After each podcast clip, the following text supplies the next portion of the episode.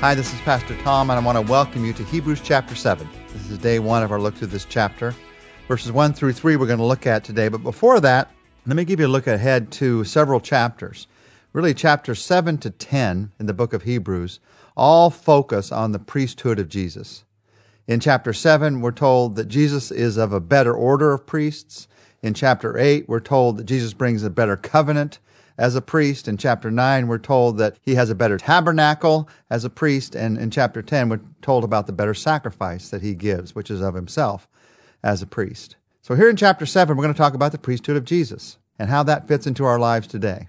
Now, for most of us, the idea of a priest, it's either Old Testament or in maybe some other kind of church that I used to come from. How does that relate to my life today? Very strongly, very powerfully. When you understand the priesthood of Jesus and what it means, you're going to see this week, it increases your confidence in God's love for you. It increases your confidence in God's forgiveness of you. Now, today, as we talk about, and this week, as we talk about the priesthood, we're going to focus a lot on a guy named Melchizedek. You might remember we've come across him twice now before this in Hebrews, and I've told you both times we're going to get to more on him later. Well, this is the later. We've been building suspense, and I know some of you, you haven't been able to stand it until we got to this point that we talked about Melchizedek more. It's been leading to this chapter, leading to these verses. So verses 1 to 3 of Hebrews chapter 7 says this. This Melchizedek was king of the city of Salem and also a priest of God Most High. When Abraham was returning home after winning a great battle against the kings, Melchizedek met him and blessed him. Then Abraham took a tenth of all he had captured in battle and gave it to Melchizedek. The name Melchizedek means king of justice, and king of Salem means king of peace. There is no record of his father or mother or any of his ancestors, no beginning or end to his life. He remains a priest forever, resembling the Son of God. Now, as we begin to talk about Melchizedek and we get some history about his life here, why is Melchizedek important? He's important because Jesus is our high priest. And yet, Jesus didn't come from the normal line of priests. He didn't come from the tribe of Levi, he came from the tribe of Judah and all priests were supposed to come from the tribe of Levi. So how could he be a priest? How can he be a high priest? You may not have that question so strongly, but those who first read the book of Hebrews would have had that question very strongly. And the question you and I have answered in this is, how can he be a better priest for us than anybody, anything else in this world? Because we're going to see as we walk through this chapter, Jesus didn't just come from a different line of priests. He came from a better line, one that can meet our needs. Now, to get into this, we have to begin with the history of the life of this guy named Melchizedek. So as you just walk through these verses we've just looked at, we find that he was a king. He was a king of Salem. He was a priest of God. Now, Salem, by the way, that was a town that was later known by the name of Jerusalem. This is the first time we hear about this town. Back in the book of Genesis, when we hear about Melchizedek being a king of Salem, he is the first king that we know of of this place that would someday become Jerusalem. We also know that Melchizedek met Abraham after his victory over the five kings. And in meeting him, some things happened, some important things. He blessed Abraham for the battle and how God had blessed him in the battle. And then Abraham gave a tithe to him, gave a tithe to Melchizedek. We find out in these verses that his names mean King of Justice.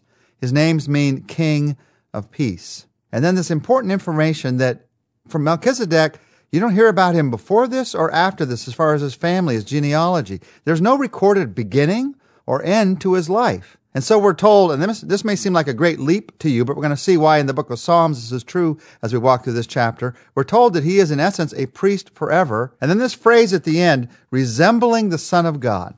So we ask ourselves, who is this guy? Some people see Melchizedek as a spiritual appearance of Christ before he came as a man.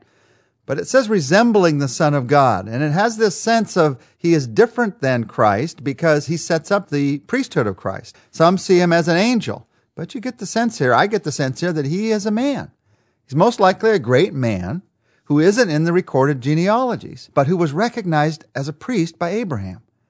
The writer of Hebrews is saying to those who believe that Jesus had to be of a priestly line in order to make a sacrifice, even of himself, you want a priest? He says. How about Melchizedek? Because he's greater than them all. Because he preceded them all. And because he has no recorded death, in one sense, he also outlasts them all. He preceded all the other priests. He outlasts all the other priests. That's the line that Jesus comes from. So he's not Jesus. He is, in one sense, a what some people would call a type of Jesus in the Old Testament. The idea of a type is someone or something that pointed to Jesus. Melchizedek points to Jesus, to his birth, the fact that he would come into this world, to his ministry. You might remember, if you've read, studied the Bible carefully, the Bible tells us that in one sense, Abraham saw our Lord's day, saw Jesus' day. Now, how did he do that? How in the world could Abraham, living thousands and thousands of years before Jesus, see Jesus' day? Well, throughout Abraham's life, and Melchizedek is one of these cases, God gave to Abraham pictures of the Jesus who was to come someday. And he gave him a perception and an understanding of what those pictures in some sense meant. So you look at Abraham's life. Abraham saw the birth of the Messiah, pictured in one sense in the miraculous birth of his own son, Isaac. Abraham saw the death of the Messiah, the death of Jesus, foreshadowed when he was called by God to offer Isaac. Now we know that Isaac was not offered, that God prevented that sacrifice from taking place, but it looked forward to the fact that one day, even though God did not have Abraham sacrifice his only son, one day God would sacrifice, he would give his only son. So in the family of Abraham, we have these pictures of Jesus. And in Melchizedek, in this experience of Abraham, in the, in the priestly ministry of Melchizedek, we see pictured for us the priesthood of the Lord. So this experience that Abraham has in Genesis 14 of meeting Melchizedek, talking to him, is not just an historical experience. It's one that looks forward to Jesus, looks forward to what God's going to do. Now, of course, there would be all through the book of Genesis these truths, these types that pointed to Jesus, because God knew what he was going to do. They didn't know as yet. Abraham got some insight because of his relationship with God. They didn't know as yet, but God knew. God's plan for your salvation, it was established before the beginning of time. And God puts into the book of Genesis, our Father puts into the book of Genesis these pictures of the fact that Jesus is to come someday. God did not desire for us to sin as mankind, but He knew that we would make that choice. And so even before we made it, He planned to bring us back into relationship with Himself. And He showed us how, even in the book of Genesis, again and again, how He was planning to bring Him back into relationship with Himself. You see that plan unfolding, pictured from the very beginning. Now, what does that mean to me? What does that mean to you? That God's plan has been in place since before the beginning of time. Well, we're going to see this week as we walk through the priesthood of Jesus that one of the things it means is a new depth of confidence. A new depth of confidence in your relationship with Him. A confidence that comes from knowing that salvation, your relationship with God, it is His plan, not your plan. Now you get to be involved in the plan. He even has the grace to allow your choice to be involved in his plan. But the fact that we happen to live in one certain time, in one certain place, and I have one certain relationship with the Lord, I can sometimes mistake that to mean that it's somehow more my plan than I thought it was. He's planned it from before the beginning of time. He's planned it all the way and pictured it all the way through the book of Genesis, all the way through the Old Testament. It's His plan not your plan. Now you look at yourself and you see how frail you are, you see how weak you are, you see that your plans don't always work out, and that can give you a sense of is this plan really going to work out?